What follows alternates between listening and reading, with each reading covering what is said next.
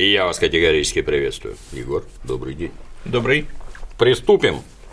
Да, сегодня у нас начинается разбор эпохального сериала «Подлинная история русской революции», который прошел по Первому каналу.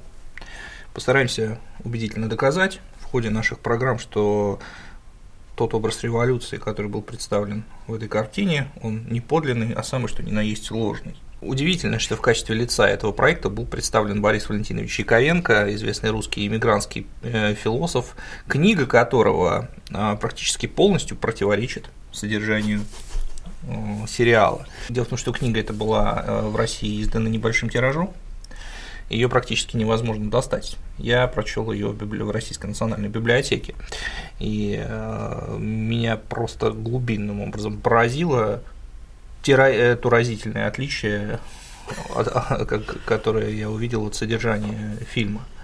Но, в принципе, заподозрить это отличие можно изначально, потому что, хоть и мельком, но говорится, что Борис Валентинович занимался революционной деятельностью, покинул Россию в тысяча девятьсот тринадцатом году, оказался в эмиграции в Италии, и, собственно, в течение всей русской революции он пробыл там. Вот. А содержание фильма, оно, ну, сейчас поговорим конкретно о первой серии, да, начинаем с первой серии, оно чрезвычайно комплементарно к дореволюционной Российской империи. Это такой классический образ благополучного государства, которое было разрушено интригами э, неразумных либералов. Слово «либерал» очень часто там звучит, вот, я бы сказал, необоснованно часто, ну и, конечно, там постоянно упоминаются британское посольство. Вот. А этот образ для того круга, которому принадлежал Борис Валентинович Яковенко, категорически э, неприемлем. Вот, и сейчас мы это докажем цитатами из самого Яковенко, которые в фильме не звучат, а звучат какие-то, меня это сразу удивило при просмотре, что там цитаты звучат такие, как бы, особенно э, явно вырванные из контекста, э, бессмысленные, лишенные конкретных фактов, эмоциональных оценок, э, фактически просто констатации. Так вот, Борис Валентинович Яковенко был потомственным революционером, его родители принадлежали к революционной демократии. Потомственным. А, да, да, да, да, и отец, и мать его были представителями революционной демократии второй половины девятнадцатого века. Это был человек, который воспитывался на Белинском, на Герцене, на Чернышевском, и его принадлежность к социализму, к социалистам, она, в общем, так сказать, была и вполне естественной. Угу. Была вполне естественной. Он дважды арестовывался. Первый раз в тысяча девятьсот пятом году по делу об убийстве великого князя Сергея Александровича. Второй раз его арест состоялся в тысяча девятьсот двенадцатом году, и вот уже после него Яковенко, симпатизировавший эсеровской партии, партии социалистов-революционеров, эмигрировал из России и больше никогда в нее не вернулся. Революцию он наблюдал из Италии. Ну, и... то есть совершенно очевидно, что да. Государственный строй Российской империи ему не сильно нравился. Человек состоял в организациях, которые эти, этот строй хотели свергнуть и радикально изменить. Все, что происходит совершенно в России. Верно. Он с ним боролся, себя позиционировал как борца, и э, удивительно, что в сериале это никак не прозвучало. При этом сам не стрелял, но стрелявших людей поддерживал. Да, значит, и сейчас мы можем процитировать некоторые его собственные признания, чтобы зрителям, которые смотрели сериал «Подлинная история русской революции», было понятно, более понятно, чьими глазами якобы им показывают эту историю. Итак, Яковенко о себе и своем отношении к революции. «Прежде всего, я принадлежу к тому поколению русских людей, которое унаследовало дело подготовки революционного взрыва от двух предшествующих поколений и, подобно им, израсходовало свои лучшие интеллектуальные силы на это дело. Русская революция есть также и мое детище, и я не могу смотреть на нее иначе, как любящими, верящими и прощающими глазами матери». Надо сказать, что эти строки были написаны в тысяча девятьсот двадцать втором году, и речь здесь идет, конечно, не только о февральско-мартовской революции, хотя в подзаголовок самой книги его «История Великой Русской революции» — «Февральско-мартовская революция и ее последствия». То есть для него идеалом был февраль, да. именно идеалом был февраль, и он очень благосклонно отзывается о Керенском, хотя и признает его полный провал. Но очевидно, что и надежды Яковенко, они возлагались именно на Александра Фёдоровича, не на Владимира Ильича. Но тем не менее, что пишет эмигрант Яковенко уже потом в двадцатых и тридцатых годах, когда стали очевидны результаты революции? Пишет следующее. Мартовская революция была чиста и хороша и телом, и духом, но она оказалась импотентной. Октябрьская показала отвратительное лицо и оскаленную маску, но она зачала и родила и растит невиданное детище. Все доброе и ценное в мировой истории всегда рождалось и развивалось в атмосфере злого и отвратительного, с ним смешиваясь и борясь, и участь эта не миновала ни одной из революций. Смысл русской революции, ценой каких бы то ни было жертв и страданий, достичь справедливости и дать человечеству счастье. Можно ли сомневаться, кто продолжает христианскую культуру? То есть, с точки зрения Яковенко, это уже тридцать третий год, тридцать третий год, я не знаю, связана ли данная оценка с событиями, так сказать, прихода к власти в Германии нацистов, вот, но очевидно, что для Бориса Валентиновича в данный момент русская революция, несмотря на ее материалистический, так сказать, на материалистическую идеологию, которую исповедуют большевики, она а, а, совпадает с его представлениями о христианской культуре. То есть он признает в ней созидательный фундамент вне всякого сомнения. Вот. И в общем и целом это было свойственно для части русской миграции, которая до революции принадлежала к левым партиям. Угу. Потому что я часто воспринимаю русскую миграцию как сугубо антибольшевистскую, но постепенно в эмиграции стала формироваться и просоветская эмиграция, и это очень ярко потом проявилось в годы Второй мировой войны. Значит, поэтому Яковенко – это абсолютно левый. Это левый, он эсер, он противник большевиков, да, но постепенно приходит к определенному признанию и даже симпатии результатов Октябрьской революции, а не только Февральской. Значит, этого в фильме мы не слышим. А было бы неплохо начать да, вот с да, этого. Да. Да. Значит, а что мы слышим в фильме? Значит, после сообщения о том, что значит, Борис Валентинович Яковенко написал историю русской революции, нам представляют обзор положения России накануне Первой мировой войны. И первый факт, который мы слышим, это факт о том, что российский экспорт зерновых занимал сорок процентов в мировом экспорте зерновых. Значит, соответственно, этот факт, по, видимо, по замыслу сценаристов, должен нас невиданным образом поразить. Вот. И как-то продемонстрировать эффективное развитие Российской империи. Что-то ну, я таких цифр не слышал вот. никогда. Нет, это действительно так. Россия занимала первое место по экспорту зерновых, и немного в этом отношении обгоняя Аргентину. Аргентина была на втором месте. Но значит, интересен расклад экспорта внутри зерновых. Россия экспортировала пшеницу, рожь, овес и ячмень. Так вот, очень интересно, что начиная с тысяча восемьсот восьмидесятых годов доля экспорта пшеницы, ржи и овса постоянно понижалась. Постоянно понижалась. А доля ячменя, наоборот, постоянно повышалась. И в значительной степени это первое, первое место достигалось за счет экспорта ячменя. Это перловка, если кто вдруг не в курсе. Да, да, совершенно, совершенно верно, совершенно верно. Российский экспорт самых качественных зерновых культур падал. Угу. Здесь Россия проигрывала конкуренцию с более могущественными и влиятельными конкурентами, да, своими соперниками. Вот. И только ячмень, экспорт ячменя постоянно рос, потому что здесь у России конкурентов не было. А в чем причина? Это требует каких-то сельскохозяйственных усилий, выращивания ценных сортов пшеницы или что? Сейчас я расскажу об этом. Значит, во-первых, российское зерно было хуже по качеству. Вот, российское зерно было хуже по качеству, значительно, в нем было много примесей, и предпочитали брать зерно из Соединенных Штатов Америки, Канады, Аргентины, других регионов.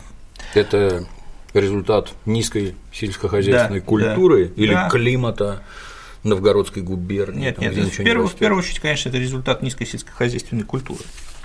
Значит, кроме того, это результат организации, потому что в России отсутствовали единые стандарты сортов зерна, а вот, например, в Соединенных Штатах они присутствовали, поэтому американское зерно ценилось, ценилось больше.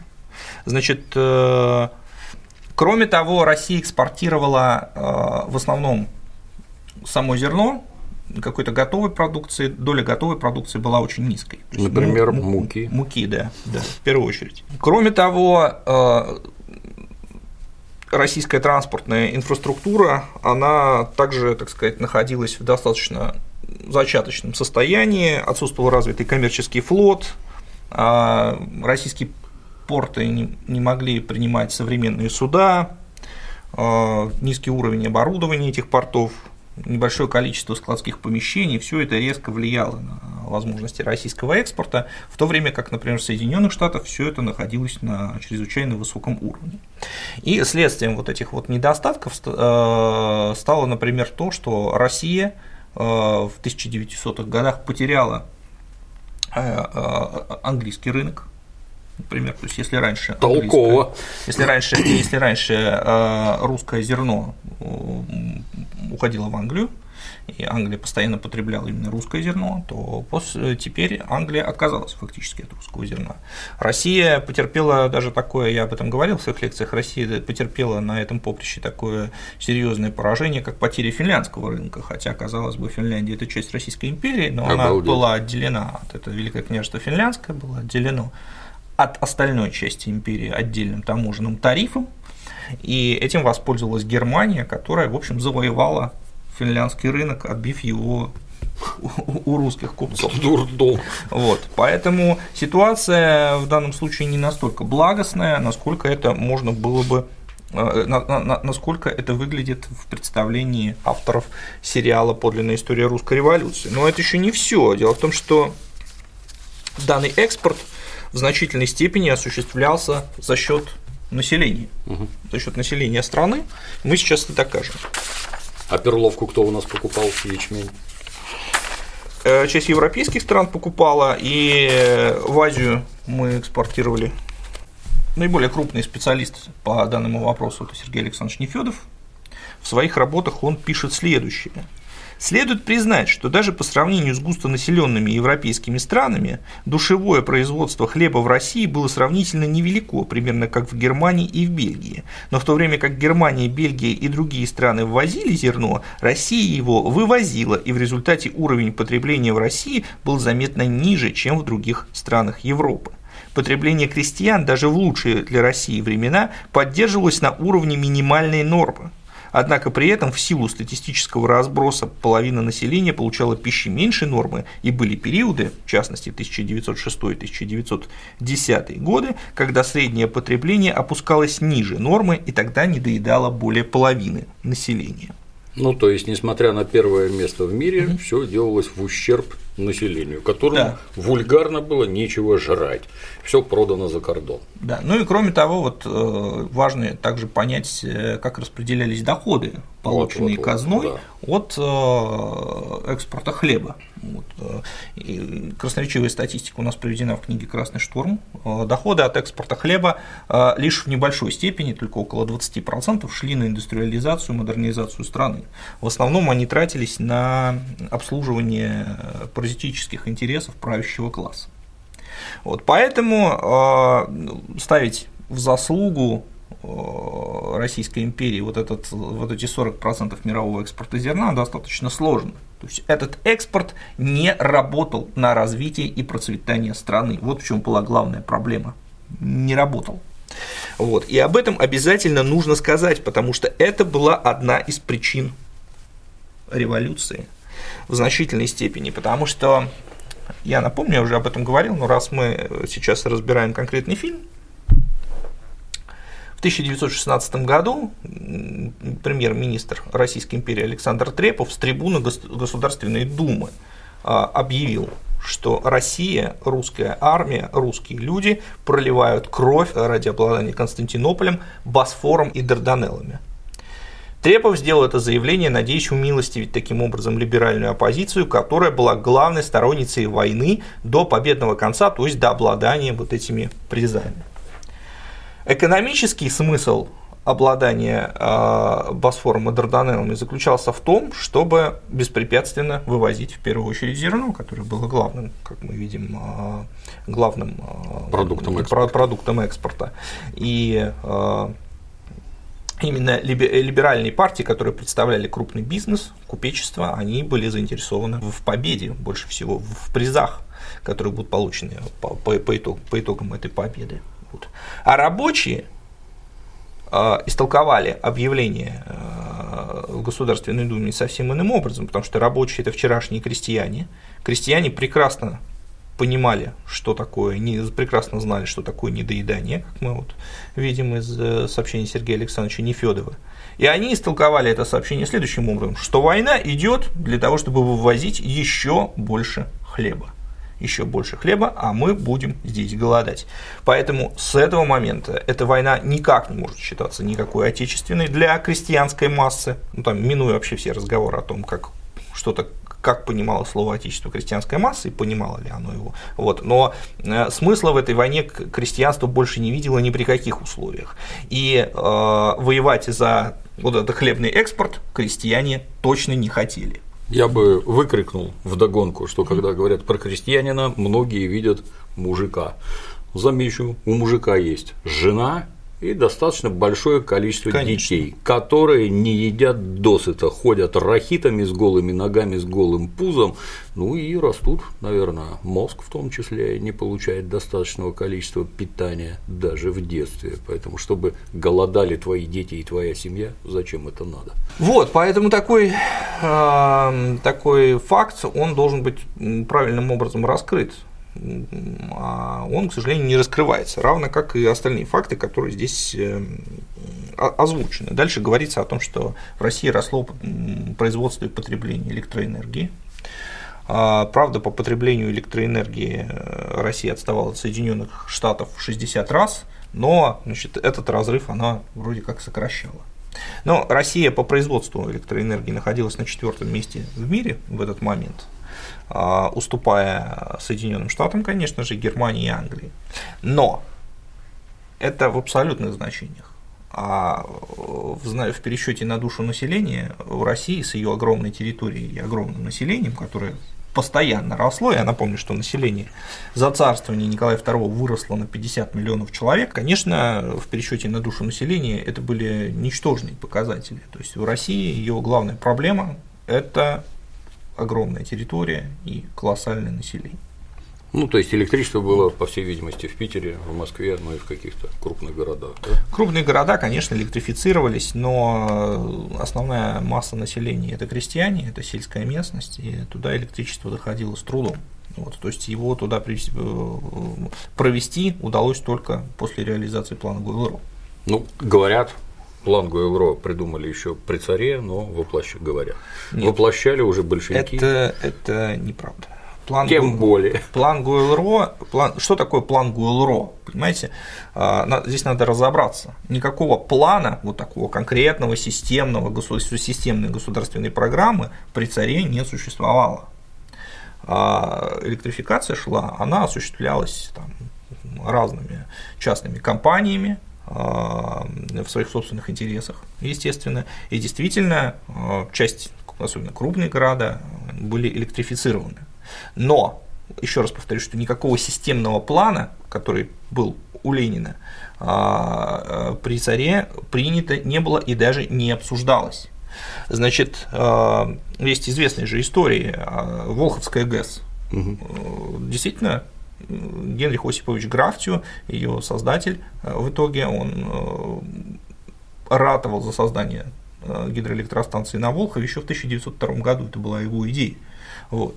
Но ему не удалось это сделать. Почему? Потому что землевладельцы, владельцы частных уча- участков по берегам Волхова просто не дали ему реализовать эту идею, а государство не выказало достаточной энергии для того, чтобы принудить их к этому. Вот.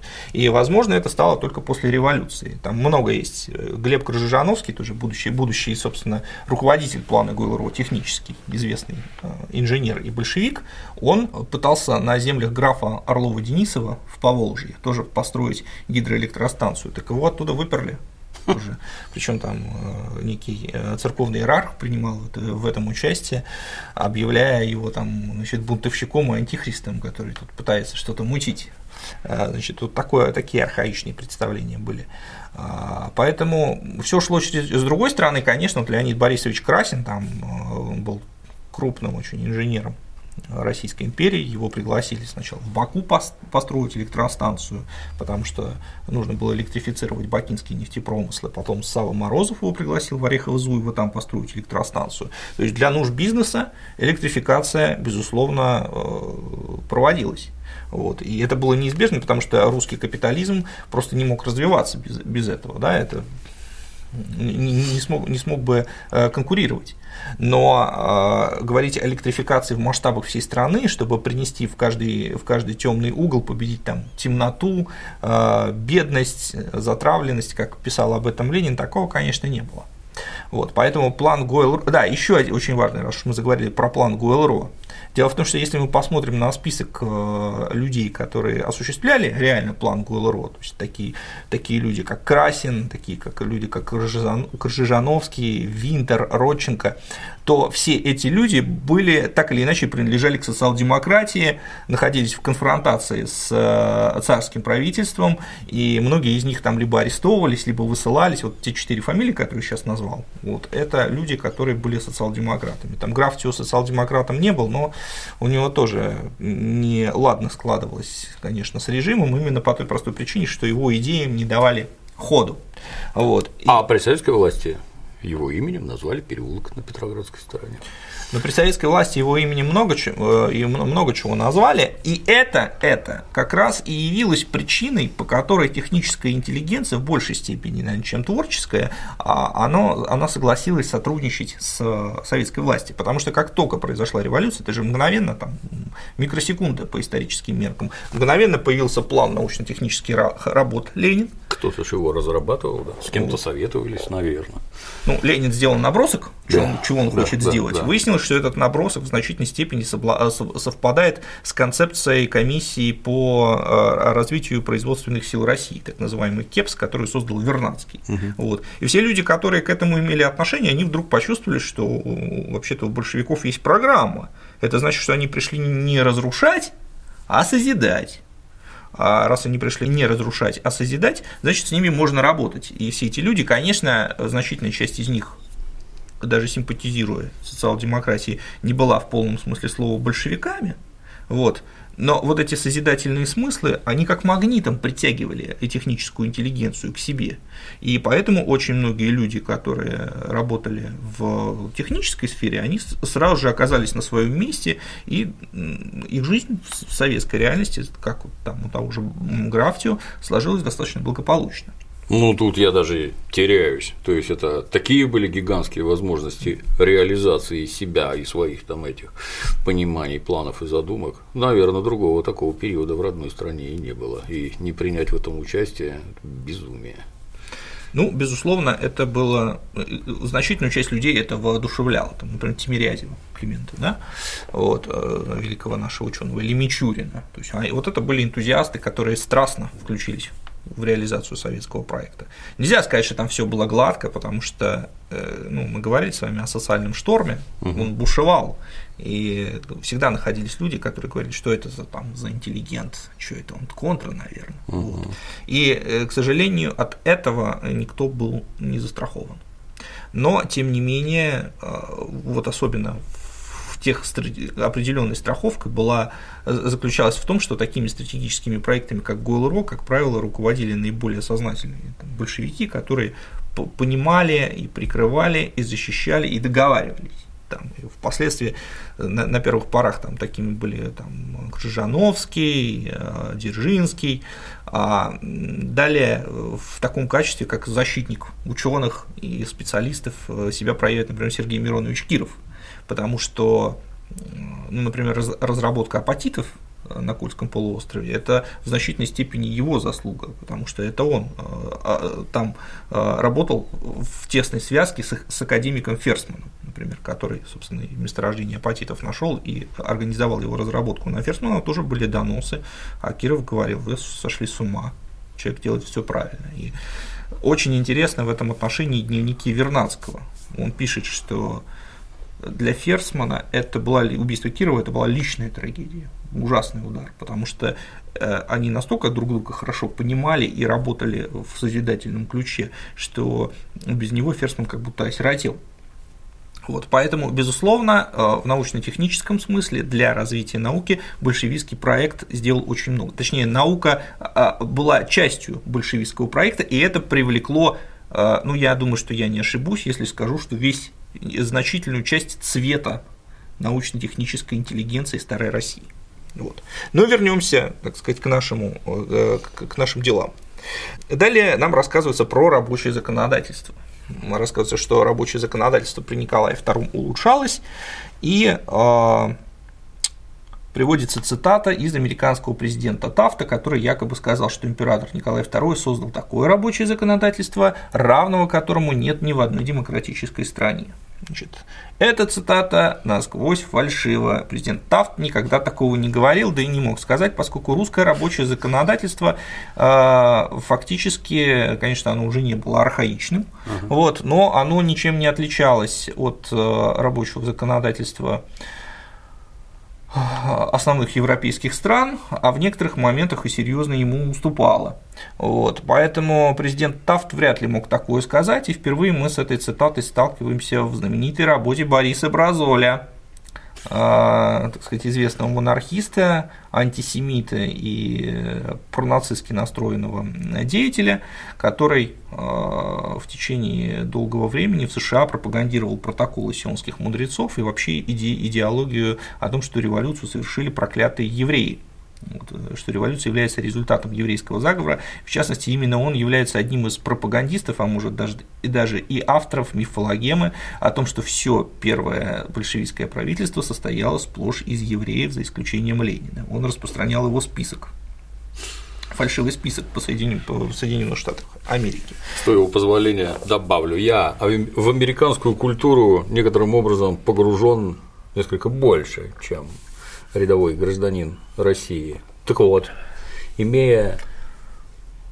более чем тридцатилетний опыт копания в американской литературе и в американском кино, осмелюсь заметить, что, вот, например, электропроводка в мотоцикле Харли Дэвидсон, она, мягко говоря, странная, то есть плохо сделана, она характеризуется, что это делал какой-то crazy Russian.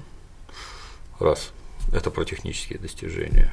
А любое упоминание царей, царского режима и царской России, они всегда строго отрицательные. Никогда. Я ни разу не встречал, чтобы про царскую Россию в Америке было сказано что-то хорошо.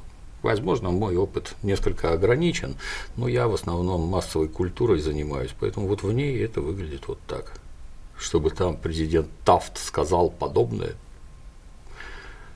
Ну, сложно, сложно сказать, потому что касательно образа царской России, потому что до определенного момента между Соединенными Штатами и Российской империей были очень хорошие отношения, и Российская империя оказала, как известно, дважды услуги Соединенным Штатам, когда, во-первых, отказалась посылать свои войска на подавление американской революции слэш войны за независимость, потом поддержав Север в, в гражданской войне между Севером и Югом. Но э, в начале двадцатого века, я с вами соглашусь, образ России стал резко меняться и в худшую сторону. То есть, если Америка стала позиционировать себя, и не без оснований в этот момент, как страна развитой демократии, э, народоправия, то э, образ Российской империи стремительно э, приобретал черты такой, как бы, тирании, тирании. И действительно, многие деятели американской культуры высказывались резко негативно. Например, Марк Твен называл Александра Третьего маньяком. Вот. Ну и самые негативные отзывы пошли, конечно, когда широкое, широкое освещение получили еврейские погромы. Вот. Ну, у нас есть деятели, в частности, те, чьими работами вдохновлялись создатели сериала «Подлинная история русской революции», которые считают, что еврейские погромы были спровоцированы сами, самими евреями. О, как. Вот. Но, какие прекрасные люди. Вот, но, но, но мы такой точки зрения не придерживаемся и полагаем, что никаких внятных доказательств подобному быть не может. Это абсурд. Ты меня, знаешь, всегда просто изумляет. Убивать людей имеют законное право, то есть специально уполномоченные на это государством люди, состоящие на должностях, призваниях и всякое такое. То есть это вы, обвиняя кого-то там, что ты что-то сделал, а за это мы убили ваших баб и детей, в своем уме вообще. Ну, в общем, странно. Значит, ну, идем дальше. Параллельно нам сообщается, что в стране идут столыпинские реформы. Начались они в тысяча девятьсот шестом году. И даже Ленин признавал, что если бы столыпинские реформы были завершены, то революция оказалась бы не нужна. Но это достаточно забавное утверждение, потому что его разобрал Кли, справедливо нашел источник этого утверждения. Это не Владимир Ильич ни разу, это, значит, такой публицист правого толка Михаил Назаров. Его книга, видимо, «Вождям Третьего Рима», «Вождю Третьего Рима». Ну, Ленин имел в виду прямо противоположное. Он, конечно, высказывал свою точку зрения о, о, о столыпинских реформах, но она была прямо противоположная той, которую пытается приписать ему Михаил Назаров. Но в нашем контексте, что еще можно было бы добавить к разбору Клима, это, собственно, оценку самого Яковенко. У меня с самого начала так-так. были большие сомнения в том, что Яковенко мог вообще что-то такое написать, потому что Яковенко был эс эр, а эс эр были яростными противниками Столыпинской реформы. И я не ошибся. Итак, подлинная история русской революции, подлинная-подлинная история русской революции в исполнении самого Яковенко. Столыпин, автор закона, направленного на искусственное разрушение одного из главных устоев русского народного бытия – общины, закона, который ухудшил состояние и положение деревни. Официальной целью государственной политики при Столыпине была провозглашена защита помещика, защита интересов поместного землевладения. сто тридцать тысяч помещиков должны были быть спасены и затем охраняемы от народных притязаний. И для этого можно было бы не жалеть ни средств, ни сил. Все для помещика, все дозволено помещику. Таковы были лозунги, данные правительственной властью. Без преувеличения можно сказать, что Столыпин потерпел полнейшее фиаско по всем пунктам своей правительственной и охранительной деятельности. Если Столыпин что и принес от себя в эту антинародную народоборческую политику, то только ее обострение. В общем, как-то не вяжется это с тем, что рассказывают нам, якобы, значит, от лица угу. Бориса Валентиновича. Борис Валентинович писал прямо противоположное.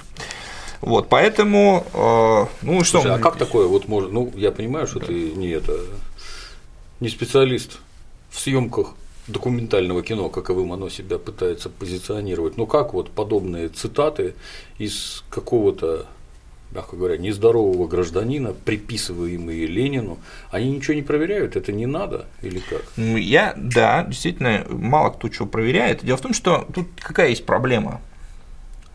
Есть несколько проблем. Я уже, по-моему, говорил. Вот одна такая цитата может попасть в работу недобросовестного какого-нибудь кандидата или доктора исторических наук, и все, она пошла гулять. Вот есть, еще раз я приведу этот пример, есть знаменитое фальшивое якобы донесение Берии Сталину двадцать первого июня тысяча девятьсот сорок первого года, где Берия подобострастно и в докладной якобы записке пишет Сталину, что, значит, я настаиваю на отзыве генерала Тупикова, который продолжает бомбардировать меня из Берлина, бомбардировать меня дезой о готовящемся нападении Германии. Этот тупой генерал ничего не понимает, но я помню ваше мудрое предначертание, товарищ Сталин, Гитлер в сорок первом году на нас не нападет. Вот такой текст примерно. Угу. Вот, значит, это выдумка писателя Овидия Горчакова, появившаяся в годы перестройки.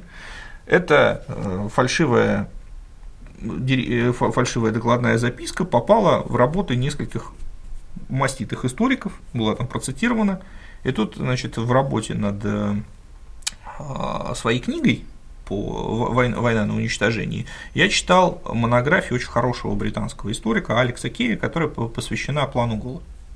плану голода. И там я натыкаюсь на этот документ.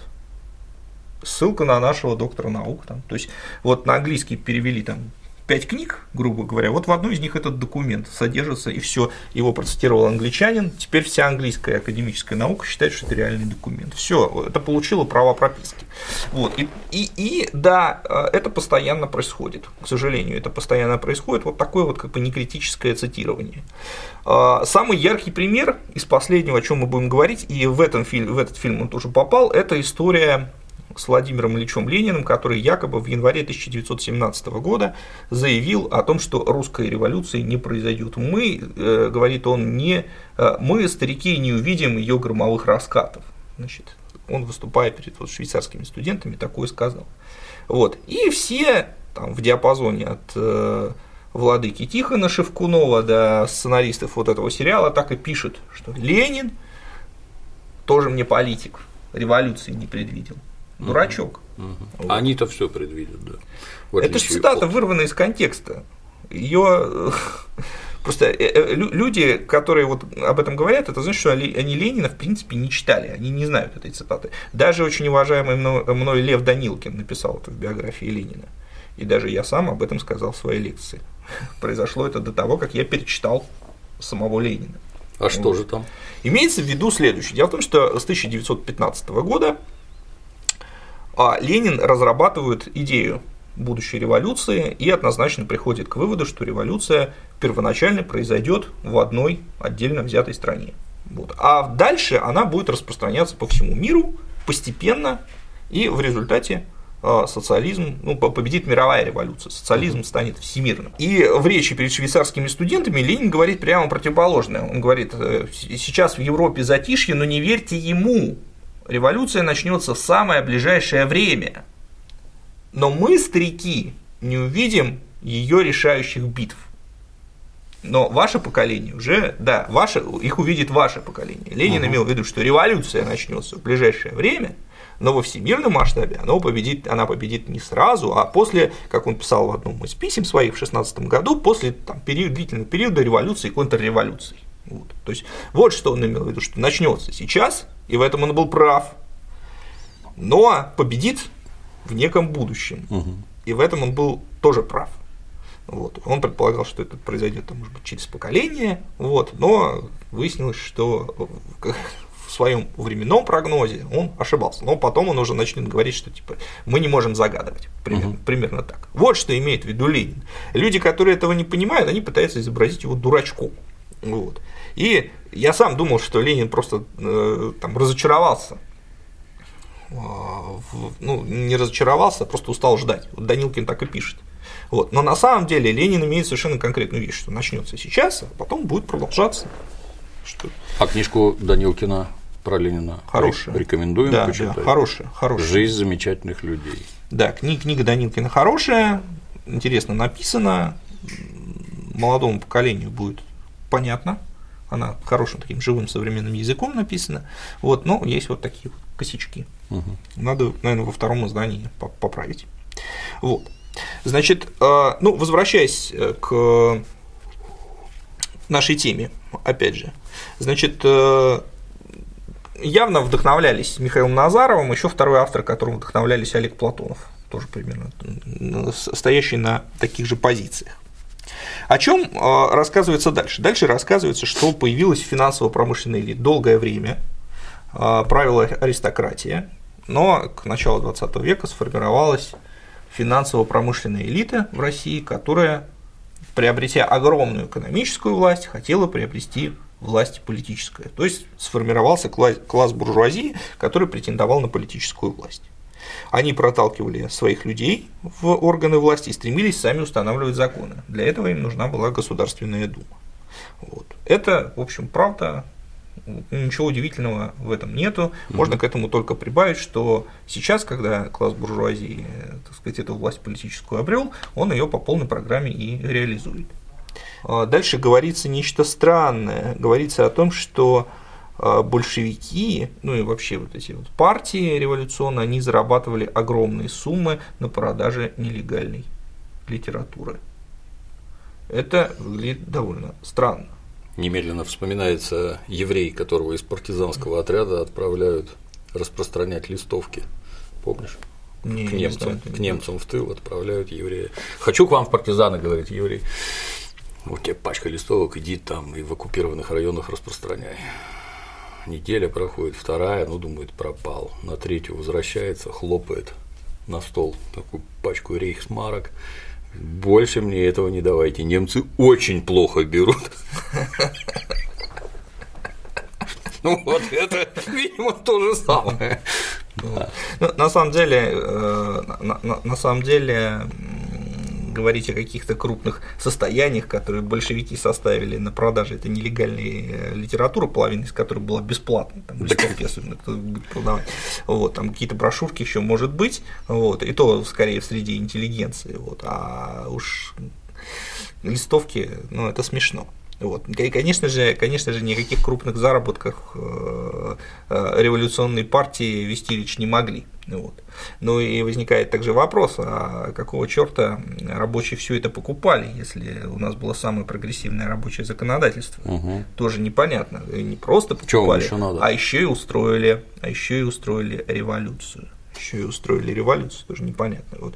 Причем э, упоминается исключительно рабочая революция, почему-то не упоминается о крестьянской революции, потому что тысяча девятьсот пятый год э, это фактически начало параллельно с рабочей еще и, ну, будем, наверное, не ошибемся, наверное, если назовем это крестьянской войной. Угу. То есть, вот у нас в книге «Красный штурм» цитируется Мария фон Бок, дочь Столыпина. У нее очень интересный эпизод, как она едет в вагоне по Саратовской губернии в поезде, значит, смотрит в окно ночью и видит, как то тут всполох, то там всполох, это горят помещичьи усадьбы.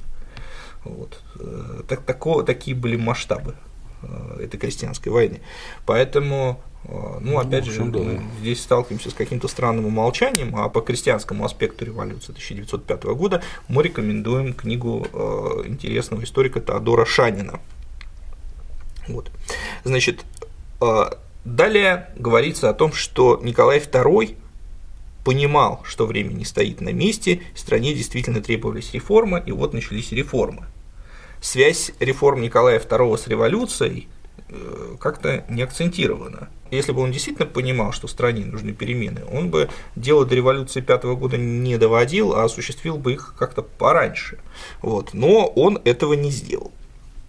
Дальше э, начинается Первая мировая война, и вступление в нее описано в фильме более-менее верно. Вот. Но э, хотелось бы сразу сделать один акцент. В тысяча девятьсот пятнадцатом году проис... значит, в фильме толпа громит винную лавку некого Гера Крауза. Здесь две вещи, о которых надо сказать. Во-первых, громить винную лавку в тысяча девятьсот пятнадцатом году не могли. Громили винные склады. Винные лавки были закрыты. Почему они были закрыты? Потому что был объявлен с началом войны сухой закон. И это очень важный момент, про который бы в фильме, конечно, о русской революции надо было бы сказать. Благо, на эту тему есть много интересных современных публикаций. Дело в том, что, во-первых, российский бюджет в значительной степени наполнялся за счет винной монополии. И это было одной из причин, по которой интеллигенция резко критиковала, резко критиковала царское правительство. То есть спаиваете народ. Да, осуществляете, пытаетесь осуществить модернизацию страны за счет спаивания народа. Вот это была проблема, но отменить винную монополию Николай второй решился только с началом мировой войны. Решиться-то решился, но оборотной стороной этого стали две вещи. Первое – это дыра в бюджете, сразу же, а войну-то вести надо, угу. Вот, это раз. И это в итоге сказалось на финансовом состоянии Российской империи к тысяча девятьсот семнадцатому году. Это раз. А второй момент – это, конечно, то, что высшие классы оказались вне этого сухого дна. Сначала законодательно было принято, что, условно говоря, в люксовых ресторанах можно. Ну, где приличные вот. люди, да. Можно, можно. Вот. Потом это отменили, но неофициально это все продолжало существовать. Приносили в чайнички для чая там. Вот. Все это продолжало существовать, и э, Антон Герсновский, знаменитый э, наш э, историк э, армии, в четвертом томе своего фундаментального труда совершенно точно пишет, что на фронте рекой лилась кровь, а в Петрограде рекой лилось шампанское.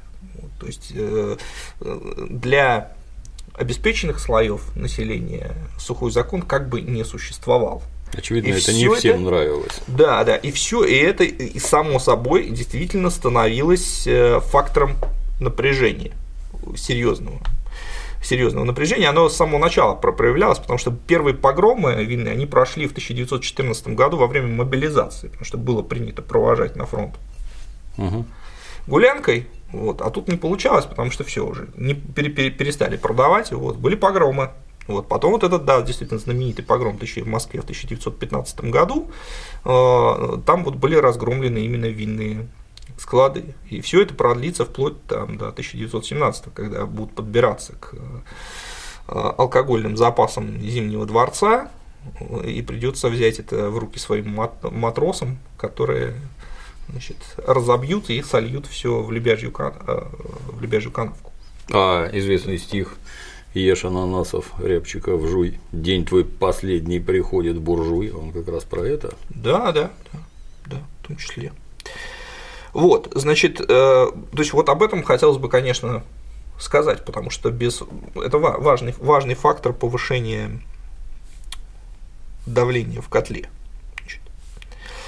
Дальше сообщается о том, что либералы, то есть прогрессивный блок Государственной Думы, начинает резко критиковать правительство с целью создания ответственного министерства или министерства общественного доверия, скорее, то есть того правительства, которое будет назначено из членов данного, данной группы, данной группы, объединявшей кадетов, октябристов и прогрессистов, то есть либеральной партии Государственной Думы. Действительно, это было так, но здесь надо иметь в виду, что прогрессивный блок составился на фоне военных поражений Российской империи. В тысяча девятьсот пятнадцатом году началось так называемое Великое отступление, поражение за поражением, в результате которого российская армия была вынуждена оставить всю территорию Польши, часть территории Прибалтики и часть территории Беларуси. На фоне военных поражений Николай второй сместил своего дядю Николая Николаевича с поста верховного главнокомандующего и самостоятельно возглавил армию. Этот аспект в фильме передан достоверно. Действительно, это так, и более того, я считаю, что это был чрезвычайно достойный поступок со стороны Николая второго, то есть он говорит о нем как человеке, которому сознавал свою высокую ответственность перед Россией. Он это сделал не для того, чтобы покрасоваться и въехать победителем в покоренную столицу, а сделал это в момент тяжелых поражений армии, видимо, полагая, что его вот это самоназначение поможет воодушевить отступающие войска и даст им понять, что царь с ними, что царь не отсиживается где-то там, значит, в Зимнем дворце в Петрограде, а царь выезжает на фронт для того, чтобы быть со, своими, со своей армией. Вот. Но э, кризис рос, и э, значит, дальше говорится о том, что э, прогрессивный блок инициировал создание земско-городских союзов и военно-промышленных комитетов, то есть организаций, общественных организаций помощи фронту. Это тоже действительно так, и действительно эти организации стали инструментами подготовки, инструментами подготовки революции. Но достаточно достоверно, рассказывая о готовящих революцию либералах, фильм «Подлинная история русской революции» почему-то чрезвычайно умалчивает о действиях правительства. Вот правительство подается в неком благородном ключе, как истинные патриоты страны, которые только и заняты тем, чтобы бороться против врага и, собственно, против вот этих либеральных недоброжелателей. На самом деле, все это было, конечно, не совсем так, и для того, чтобы понять, мы рассмотрим фигуру Бориса Владимировича Штюрмера, премьер-министра Российской империи, который был назначен в начале тысяча девятьсот шестнадцатого года. В фильме он представлен несгибаемым политиком, успешнейшим дипломатом и верным слугой царя. На самом деле все это не совсем так. Значит, для начала нам сообщают, что Штюрмер заставил союзников гарантировать России передачу им Константинополя, Босфора и Дарданелл по окончанию войны. Из-за его неизгибаемости на переговорах англичане и французы его возненавидели. Это совершенно не так. Соглашение о передаче России проливов было подписано еще в тысяча девятьсот пятнадцатом году и заставил, вынудил согласиться на это союзников министра иностранных дел Сергей Дмитриевич Сазонов. Поскольку Сергей Дмитриевич имел репутацию либерала, то, видимо, его достижения решили приписать монархисту Штюрмеру. Я уже об этом говорил, но еще да, раз да. повторюсь, что соль интрига, она заключалась в том, что до тысяча девятьсот пятнадцатого года, до начала Дарданельской операции союзников, Российская империя, в принципе, не стремилась к тому, чтобы Константинополь, Босфор и Дарданеллы были именно аннексированы России, именно переданы ей во владение. Речь шла именно об изменении режима прохода судов через проливы в пользу России. Вот. Но как только возникла угроза, что эти территории будут захвачены союзниками фактически, Россия сразу же стала, поскольку она сама в этот момент не могла ничего завоевать и принять у какого-то участия в этой операции, только крайне скромная, то Сазонов стал требовать, чтобы союзники, даже если они займут эту территорию, юридически гарантировали обладание, э, обладание э, этой территорией России, для России. А, союзники делать этого не хотели, спорили, и тогда Сазонов пустился фактически на прямой шантаж. Он сказал с, э, своим коллегам-дипломатам Джорджу Бьюкинину, англичанину, и Марису Палеологу, французскому послу, что ситуация обстоит так, что в российском правительстве существуют разные взгляды на развитие войны. Он лично сторонник Антанты, он сторонник, чтобы Россия воевала до победного конца и очень хочет этого, развития этого союза. Но есть и другие люди с другими воззрениями, и если он не добьется положительного решения вопроса о передаче проливов, то, скорее всего, он будет снят с поста министра иностранных дел, и на его место назначит кого-то другого, а этот другой, скорее всего, будет не так хорошо относиться к Антанте, как он. Вот. И это, в общем, достаточно сильное впечатление произвело на французов и англичан, и они дали таки, конечно, скрипя сердце, дали таки согласие на передачу проливов по окончании войны, правда, обставив разными условиями. И в результате это была действительно дипломатическая, Сазонов одержал эту дипломатическую победу. Вот. Штюрмер а, а, а никакого отношения к ней не, не имел. Вот. Поэтому здесь мы просто видим приписывание чужих успехов Штюрмеру. Оригинальный исторический подход. Да, да. Значит, ну и союзники действительно Штюрмера не любили, но абсолютно не за это. Они не любили Штюрмера за то, о чем как раз пишет Борис Валентинович Яковенко. У него есть специальная глава, которая красноречиво называется словом «штюрмериада».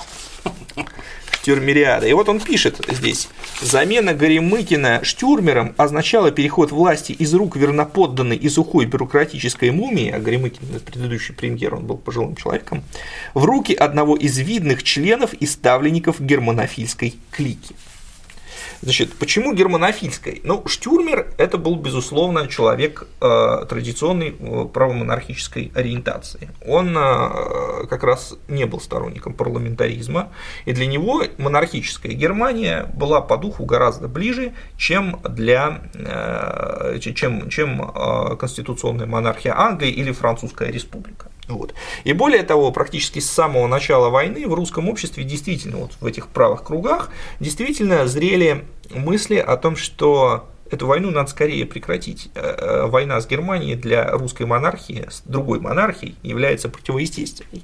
Об этом, опять же, можно прочитать у Бориса Яковенко, он очень интересно об этом пишет. К концу тысяча девятьсот четырнадцатого года в черносотенных и придворных кругах поднялась усиленная противоанглийская кампания. Цель заключалась в капитуляции перед Германией, ибо деразгром Германии равносилен разгрому идей монархизма. Ну, в тысяча девятьсот четырнадцатом году эта кампания была достаточно слабой, а вот к тысяча девятьсот шестнадцатому году подобные настроения усиливались. Почему? Потому что э, Россия все больше и больше попадала в финансовую зависимость от Англии, возникала усталость от войны, возникало ощущение, возникало ощущение, что именно Россия несет на себе все бремя этой войны. И в, эти, в этот момент как раз произошел знаменитый инцидент Булацеля, о, которых, о котором я рассказывал в своей лекции, когда известный правый журналист Булацель написал статью резко критическую по отношению к Англии, в которой заявил, что значит, нас, англичане призывают нас, значит, штурмовать Берлин, а сами, значит, едва ли сдвинулись там вперед на несколько метров в течение двух лет войны. Вот, и задавался вопросом, в чьих интересах вообще ведется эта война. Джордж Бьюкенен высказал резкий протест, и Булацелю по инициативе, кстати, Штюрмера, пришлось прийти к Бьюкенену и извиняться перед ним. Но когда Булацель завершил этот визит, он написал о нем отчет в своей газете и подпустил шпильку, что он является, меня вот обвиняют в том, что я, значит, не патриот, так я не больший, не, не меньший патриот, чем Михаил Илларионович Кутузов, который Александра Первого в тысяча восемьсот двенадцатом году после изгнания Наполеона из пределов России уговаривал не идти дальше в Европу, потому что дальше, значит, война уже пройдет в интересах другой державы. Вот. И было понятно, что Булацель не сам такой по себе, он говорит от имени определенной монархической группы. И э, Джордж Бьюкенен, общаясь с э, Штюрмером, чувствовал, что и Штюрмер э, не лишен подобного рода настроений, потому что Штюрмер указал ему на… У него висели в кабинете картины, посвященные знаменитым дипломатическим конгрессам прошлого, и Штюрмер ему заявил, что скоро пройдет новый такой конгресс, и вот этот конгресс пройдет в Санкт-Петербурге, вот, мирный.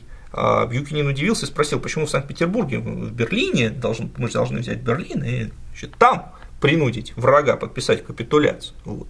И Штюрмер дал ему понять, что совсем не обязательно брать Берлин, уже повоевали нормально. И, в принципе, военная ситуация, она располагала к началу военных переговоров, мирных переговоров, потому что Германия занимала часть территории России, но зато Россия занимала после Брусиловского прорыва часть территории Австро-Венгрии, значительную часть территории Турции, и предмет для торга в этот момент уже существовал. А правые монархисты, почему они стремились к миру? Не только потому, что Англия могла бы стать главным бенефициаром этой войны, которая уже вмешивалась фактически во внутренние дела России, пользуясь тем, что она была ее кредитором, но и потому, что монархисты видели углубляющийся экономический кризис. Они понимали, что пока Россия еще тянет войну, но скоро может рвануть. Поэтому э, вот есть хороший, хороший повод начать мирные переговоры, и надо сделать это не сепаратный мир заключить, потому что царь обязался не заключать сепаратного мира, но подвести все к тому, чтобы, значит, мирные переговоры начались.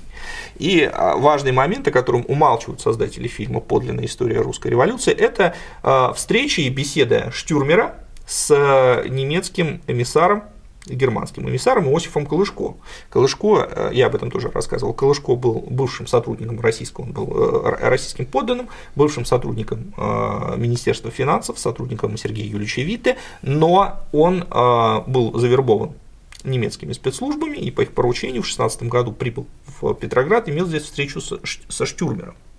Вот, поэтому в придворных кругах была влиятельная партия, которая стояла за начало мирных переговоров. Вот. И это очень пугало, очень пугало союзников, потому что они рассчитывали на российскую военную силу, на пушечное мясо. Вот. Пугало это и э, деятелей прогрессивного блока, потому что главная идеология прогрессивного блока – это аннексия Босфора и Дарданелл, как раз с теми целями, о которых, о которых я говорил. Милюков Павел Николаевич, главный либерал страны, это главный сторонник войны до победного конца и захвата Босфора и Дарданелл. Ходил такой стишок по городу: «Глазки черные, ручки белые, модные штиблеты, если хочешь Дарданелл, Дарданеллы, запишись в кадеты. Вот. Значит, поэтому вот об этом надо сказать, вот об этом обязательно надо сказать. Прав, правая вот эта группа, она действительно имела цели, захват... имела цели побудить российское правительство к началу мирных переговоров. Но надо иметь в виду, что царь к этому отношения не имел. Царь-то как раз был сторонником выполнения союзнических обязательств. И право его за это критиковали. А Штюрмер, который, в общем, ориентировался на политику царя в большей степени, чем на свое правомонархическое окружение, он был вынужден лавировать и подвергался критике со стороны своих идейных сторонников, что что-то не то делаешь. Неправильно, ты потакаешь Государственной Думе, его за это критиковали. Дальше, значит, в фильме сообщается, что Штюрмер собирался закрыть Земгор и ВПК, распустить вот эти общественные организации. Это цитата из Олега Платонова, упомянутого мною такого нашего, значит, правого публициста. Вот это не, не так. Штюрмер не собирался закрывать ВПК и Земгор, потому что распуск этих организаций в тысяча девятьсот шестнадцатом году привело бы к глобальному политическому кризису. И император на такое бы пойти не мог, а Штюрмер ослушаться императора тоже не, это, было, это было нереально. Есть известный эпизод встречи Николая второго с генералом Маниковским, я о нем тоже рассказывал, где генерал Маниковский – это начальник главного артиллерийского управления. Он пришел к Николаю с докладом, что, значит, частные организации дерут втридорога за артиллерийскую продукцию. Вот. Нужно срочно с этим делом. Наживают прибыль вплоть до тысячи процентов.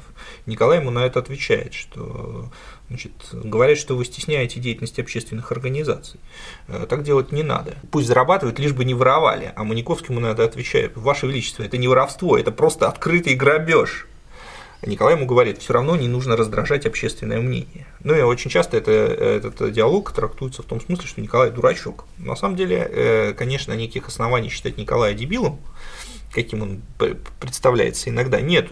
Дело было абсолютно не в этом. Просто Николай понимал всю степень влияния этих людей. Он собирался с ними договариваться, он не собирался с ними воевать. И Штюрмер был как раз поставлен ими как человек, который должен попытаться договориться с этими людьми, потому что, я напомню, что стратегические цели Николая личные – это победа в войне полная, на тех условиях, которые Сазонов выторговал у союзников. Они, в принципе, не противоречили целям либералов. А вопрос был в том, как этого достичь, и претензии к Николаю, они заключались в том, что он руководит неэффективно, ставит неэффективных людей, у него ничего не получается, терпим поражение, и в результате не получим того, чего хотим. Поэтому Николай должен подвинуться, либо назначить верных людей, либо как-то, значит, советоваться больше. Вот. Но Николай пытался это делать. Вот у Штюрмера было поручение найти общий язык с ними. Но угу. Штюрмер эту либеральную элиту не устраивал. Они хотели своего, своих людей туда поставить. Вот. А Николай на это был не готов. Вот. И из этого рождался политический кризис. Дальше упоминается, что, значит, распускаются слухи о неких безответственных влияниях, и под безответственными влияниями понимаются Распутин и Александр Фёдоров. О Распутине говорится только то, что он лечил наследника действительно успешно. Так нельзя. Вот. Роль Распутина была значительно больше, чем представлена в этом фильме. Дело не в том, что Распутин обладал какой-то колоссальной властью над царицей и царем. На царицей он действительно обладал влия... влиянием на нее, на царя в значительно меньшей степени, но дело было не в том. Дело было в том, что Распутин, к сожалению, вел такой образ жизни, который давал множество поводов, дискредитирующих саму царскую семью. Я уже об этом говорил, повторюсь. Распутин не был каким-то отшельником, который жил, скажем, там, в какой-нибудь Александро-Невской лавре и приезжал в Зимний дворец тогда, когда э, необходимо было лечить Алексея Николаевича. Распутин был известным городским фриком, имел салон в своей квартире на Гороховой улице. Каждый день в этом салоне набиралось э, там, некоторое число, несколько десятков дам, которые буквально поклонялись распутинскому э, обаянию, вот, ходили за ним по пятам, и все это, конечно, вызывало разнообразные слухи, сплетни, не всегда достоверные, но тем не менее Распутин постоянно давал им повод, давал к этому повод каждый день. Кроме того, зная о близости Распутина к царской семье, к нему захаживали разные люди, которые лоббировали свои политические и деловые интересы.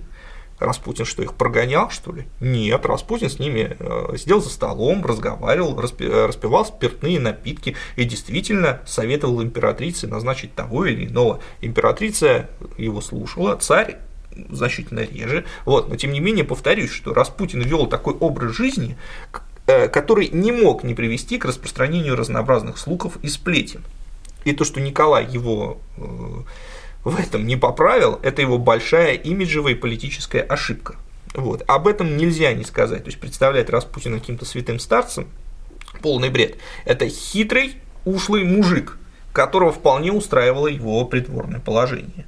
Конечно, он развязно себя не вел, когда он находился во дворце, вот, но он упивался своими возможностями, когда находился у себя дома и общался с министрами, крупными бизнесменами и прочими представителями элиты.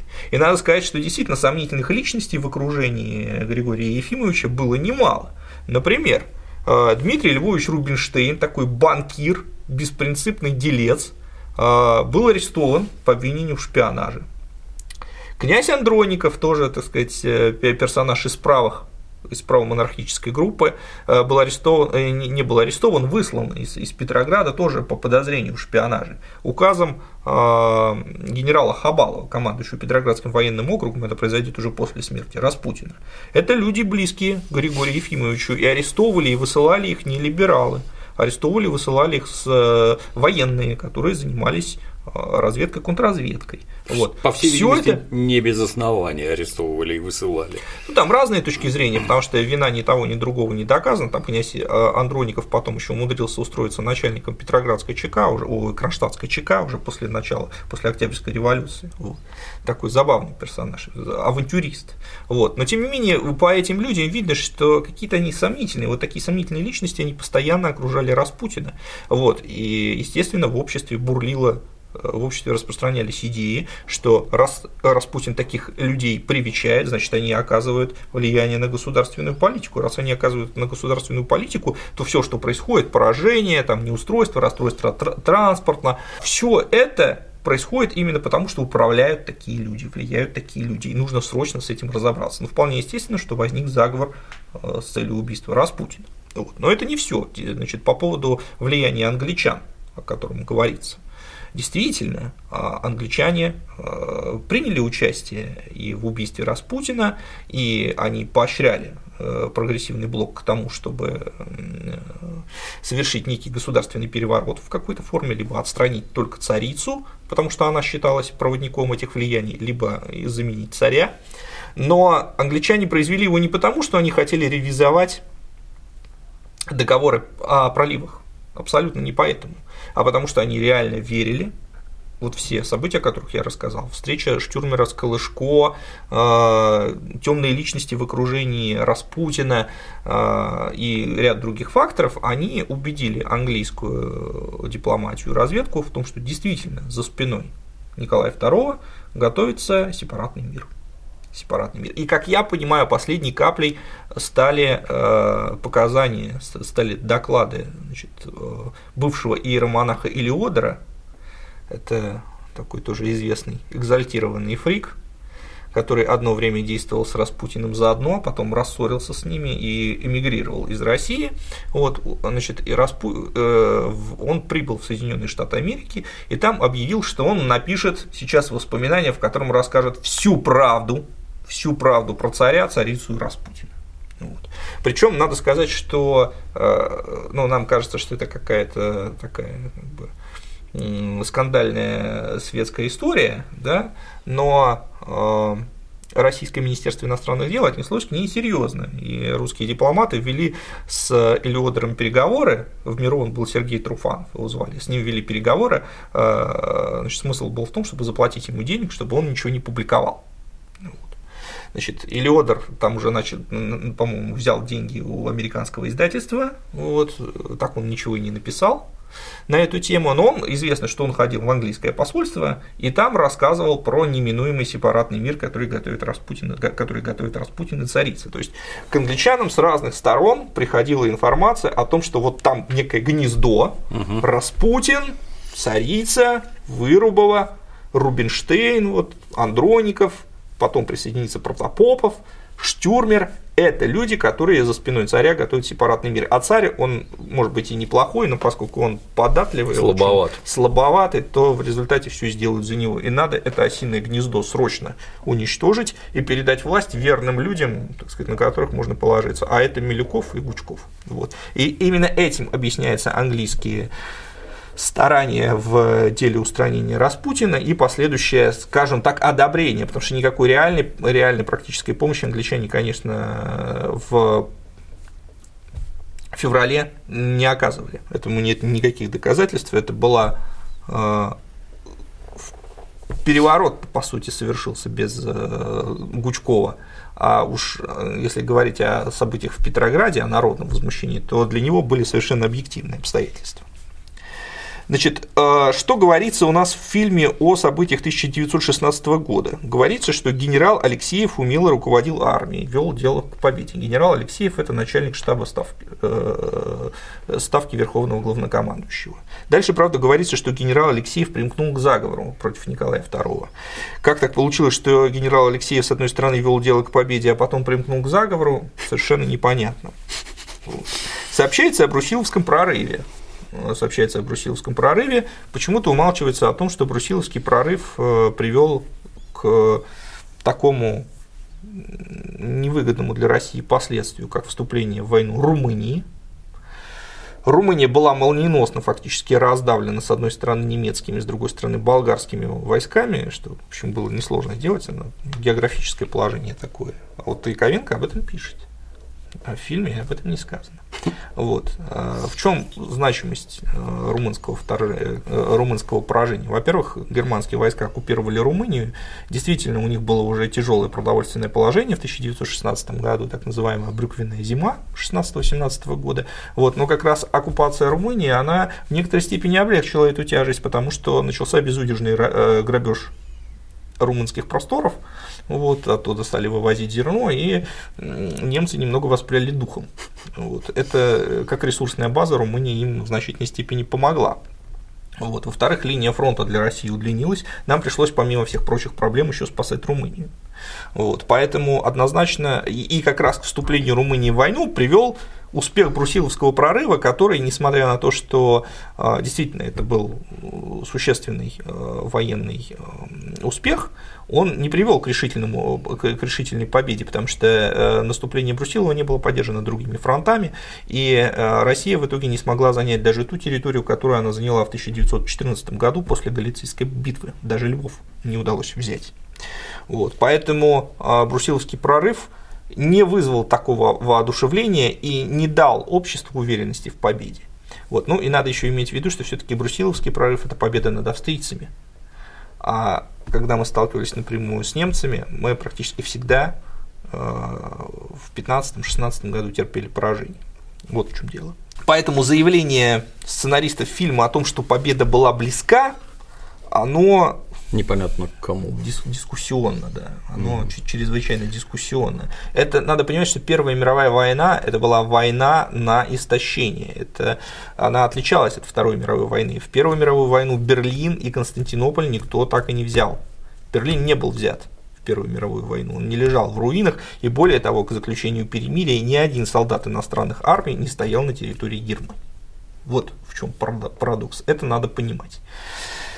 Вот, поэтому по этой причине, кстати, в фильме этого, к счастью, вроде бы нету, вот, но абсолютно абсурдным представляется, значит, заявление о пошиве будущих будённовок и вообще в новой военной форме для якобы парада в Берлине и Константинополе. Это полный бред. Никто ни о каком параде в тысяча девятьсот шестнадцатом году не думал. Думали о том, как бы продержаться до конца войны.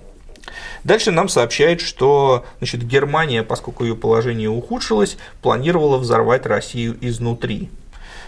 И всплывает фамилия Александра Львовича Паруса, как угу. обычно, как обычно. Дальше безапелляционно сообщается, что есть сведения о том, что Ленину на подставные счета переправлялись крупные суммы денег. Но мы это подробно обсуждали. Значит, думается, что у авторов сценария данного фильма никаких новых сведений отличных от книжки Игоря Бунича «Золото партии» нет. Да, да, не, нет. И мы опять же рекомендуем всем читать профессора Сополева и Семёна Ляндроса. То есть ничего нового по сравнению с их аргументами не, не приведено. Значит, дальше сообщается правдивая информация о том, что кружки заговорщиков собирались вокруг великих князей. Либеральные идеи проникли также и в семью Николая второго.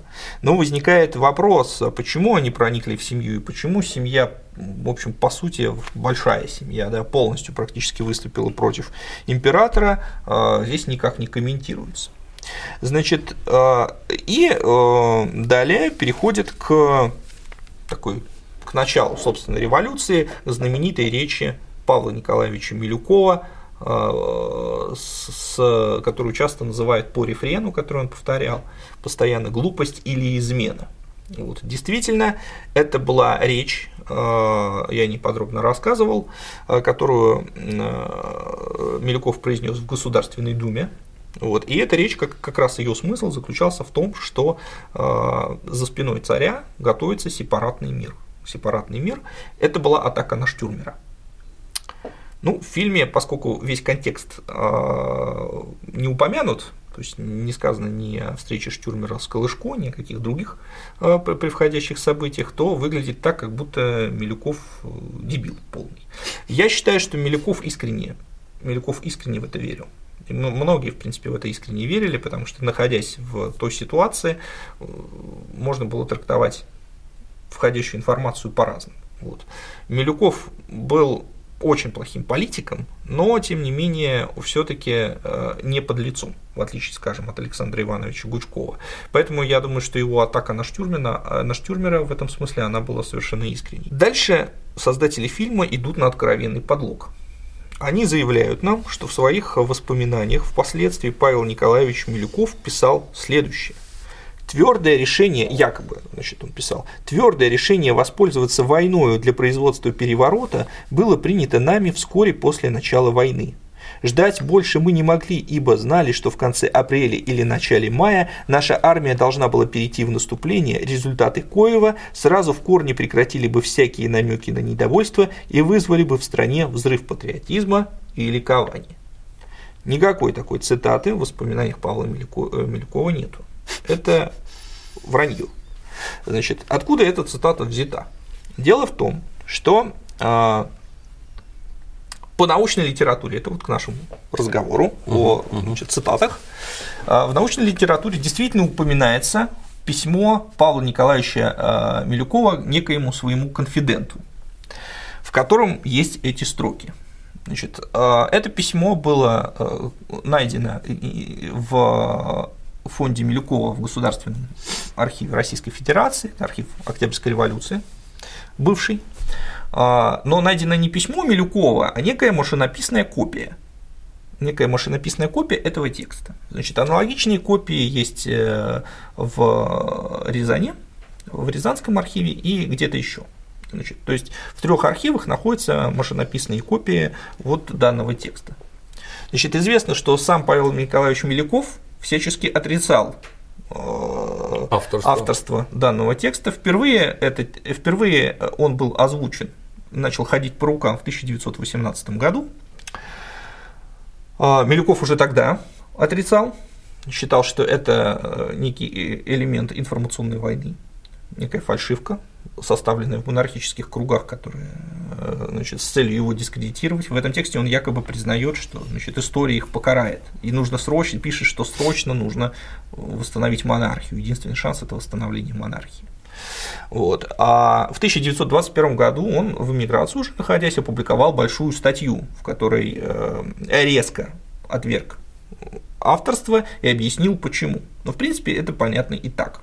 Дело в том, что из этого письма следует, что либеральная группа стремилась любой ценой свергнуть императора. А либеральной группе нужно было не это.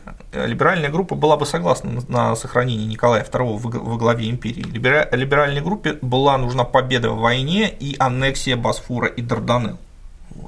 И,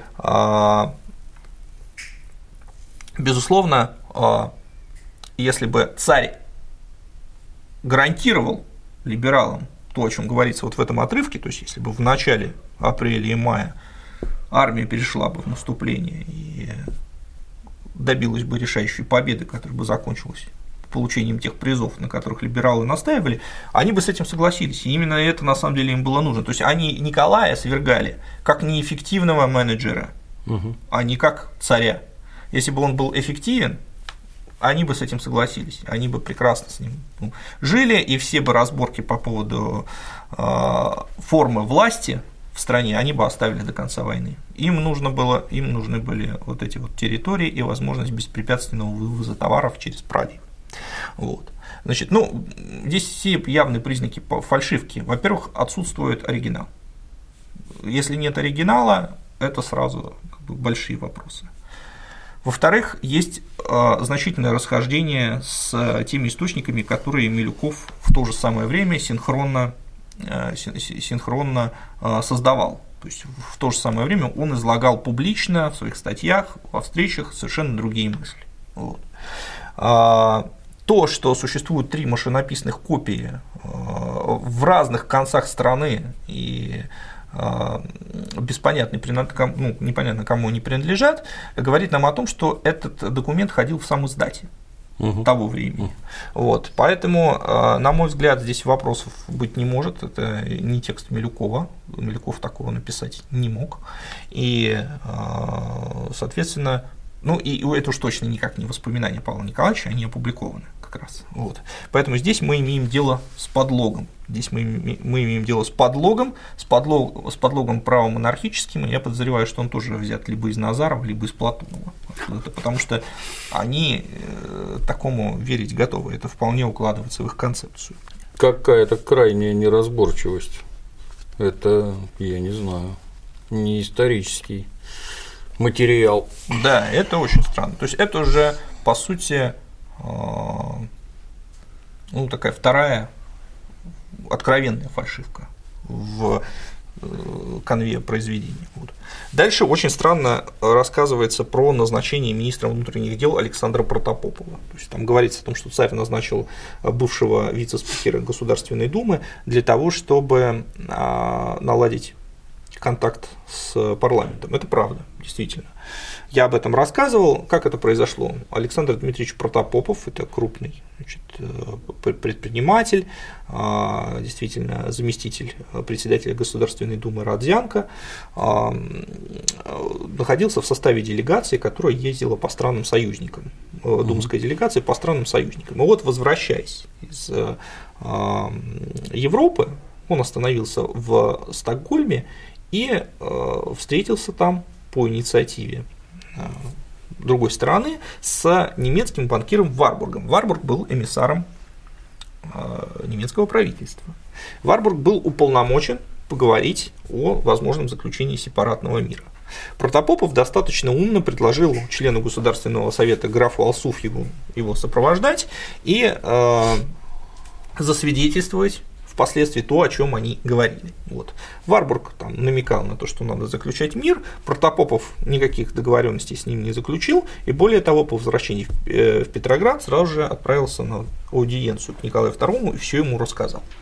И произвел на Николая положительное впечатление. Николай, Николай думал, что вот он, наконец-то, тот представитель Государственной Думы, я думал, что они все там балаболы, все демагоги, все интриганы, а вот честный человек, который пришел и все искренне мне рассказал, и никак интриговать не стал.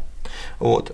А, и у него созрела мысль, что надо назначить Протопопова на пост директора, на пост министра внутренних дел, и вот через него будет осуществляться как раз связь с Государственной Думой, потому что я ему, сам Николай ему проникся к нему доверием, а для думцев он свой человек. Но как только Протопопова назначили на пост министра внутренних дел, сразу же Государственная Дума от него отвернулась. Вот. Значит, Но в фильме это подается не совсем так, то есть про встречу с Варбургом в Стокгольме там вообще не упоминается, вот. А говорится, что вот Николай его назначил, но это было плохое назначение, потому что Протопопов был болен психическим заболеванием, и Николай хотел отправить его в отставку, но за него попросили министр внутренних дел, ой, за него попросили министр иностранных дел Сазонов и э, председатель Государственной Думы Родзянко. Здесь переврано вообще все. Сазонов уже к этому моменту не был министром э, иностранных дел, а министром иностранных дел стал Штюрмер, на секундочку. Вот, Штюрмер, и это тоже было для англичан такой красной тряпкой, потому что они подумали, что его назна... он взял этот портфель себе для того, чтобы заключать сепаратный мир. Вот. А Родзянко его не рекомендовал и не просил оставить на посту, а наоборот, Родзянко был в бешенстве. И самое удивительное, что в начале второй серии это будет показано. То есть в конве сериала появился какой-то шизофреничный ход. Сначала Родзянко просит царя оставить Протопопова на посту министра внутренних дел, а потом впадает, а потом, в, а потом впадает в бешенство и на новогоднем приеме не пожимает ему руку. Это правдивый эпизод. Угу. Но на самом деле с того момента, как Родзянко, Родзянко узнал, что его бывшего, значит, заместителя назначили министром внутренних дел, Родзянко резко от него отмежевался. То есть Протопопов стал персоной нон-грата в думских кругах. Вот. И э, Родзянко на ближайшем приеме э, импера... у императора и начал ему капать на мозг, что Протопопов шизофреник, он сумасшедший. Вот. И э, императора это сильно раздражило. Он Родзянко сказал: когда же он стал сумасшедшим? С тех пор, как я его назначил, а когда он был вашим заместителем Государственной Думы, он сумасшедшим не был. Все было хорошо, вот. Да. Да, да, это, это известный эпизод. Ну и со всех сторон на Протопопова повалился вал компромата просто для, к, к Николаю. Вот. И в фильме приводится, а в фильме приводится так, что, значит, Николай знал, что Протопопов нездоров, мягко говоря, но вот под влиянием той же самой Думы он его и оставил. Это не так, оставил он его не под влиянием Думы, хотя душевные метания у него появились, оставил он под влиянием своей супруги. И это э, один из тех э, исторических эпизодов, когда влияние Александры Фёдоровны несомненно на политическое решение. Оно все-таки было, хотя оно и не было основополагающим, но оно все-таки было. Значит, цитируется фраза императора в фильме: «Рискованно оставлять такого человека в Министерстве иностранных дел в такие времена». Там даже не совсем так, а сказано: император часто говорил, рискованно оставлять такого человека в Министерстве иностранных дел в такие времена. Таким образом, император, императора опять рисует каким-то полным дебилом, который знал, что, значит, шизофреника во главе эм вэ дэ оставлять сложно, но все-таки его оставил, потому что попросил, попросил председателя Государственной Думы. На самом деле все было не совсем так. Значит, эту фразу Николай действительно ее написал. Ну, правда, не часто он ее говорил, он написал только один раз, и в письме своей жене. Произошло это десятого ноября тысяча девятьсот шестнадцатого года. Полностью его цитата звучит так: «Мне жаль Протопопова, хороший, честный человек, но он перескакивает с одной мысли на другую и не может решиться держаться определенного мнения. Я, этого, я это с самого начала заметил. Говорят, что несколько лет тому назад он был не вполне нормален после известной болезни, когда обращался к Бадмаеву. Рискованно оставлять в руках такого человека Министерство внутренних дел в такие времена». Что за болезнь? Сифилис? А, не, не, у него было биполярное расстройство. Вот. Значит, как у героини сериала «Родина». А жена ему тут же отвечает: «Я тебя умоляю, не сменяй Протопопова теперь, он будет на месте, только не Протопопова, не допусти этого, он не сумасшедший, успокой меня, обещай, прости».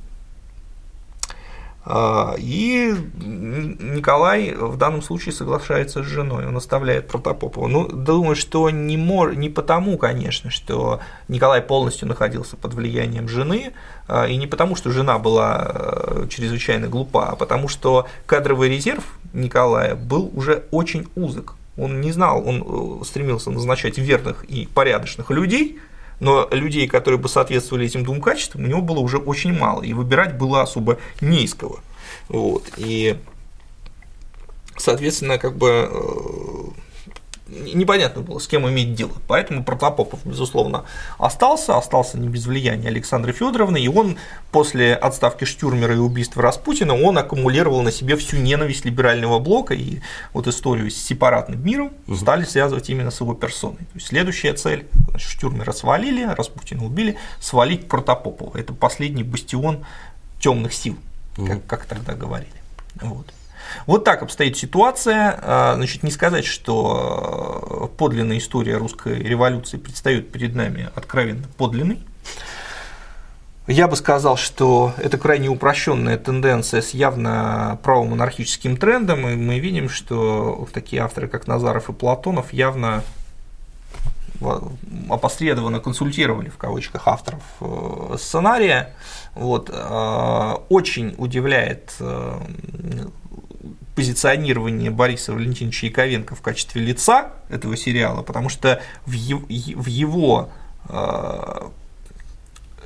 труде практически все противоположно тому, что рассказывается в сериале вообще. То есть, кстати, труд читается довольно легко и интересно. Вот. Но явно Яковенко был противником монархического режима, и в завершении я хотел бы прочитать цитату, которая точно в современной России не может быть по Первому каналу озвучена. Вот. Но раз уж вы Яковенко вытащили из исторического небытия, я думаю, что, так сказать, это оправдано. Цитата эта посвящена характеристике Николая второго, как, это, как там говорится в сериале. Из работы Бориса Валентиновича Яковенко «История Великой русской революции». Николай второй был убежденным черносотенцем, если вообще можно говорить о его политически-социальных убеждениях. Он всеми фибрами души ненавидел общество, интеллигенцию и даже самый русский народ, поскольку речь шла не о подставных манекенах и не о переодетых городовых, а о живом и самобытном русском мужике и работнике. Крепко приложил гражданин Яковенко. Вот такова настоящая подлинная, рус... подлинная история русской революции Яковенко, угу. вот, и уже поэтому можно вымерить разницу между тем, что показали в сериале, и тем, что реально написал Борис Валентинович. Странно. Продолжение следует? Да, в следующий раз мы разберем вторую серию, там Отлично. Много о чем можно сказать. Отлично. Спасибо, Егор. А на сегодня все. До новых встреч.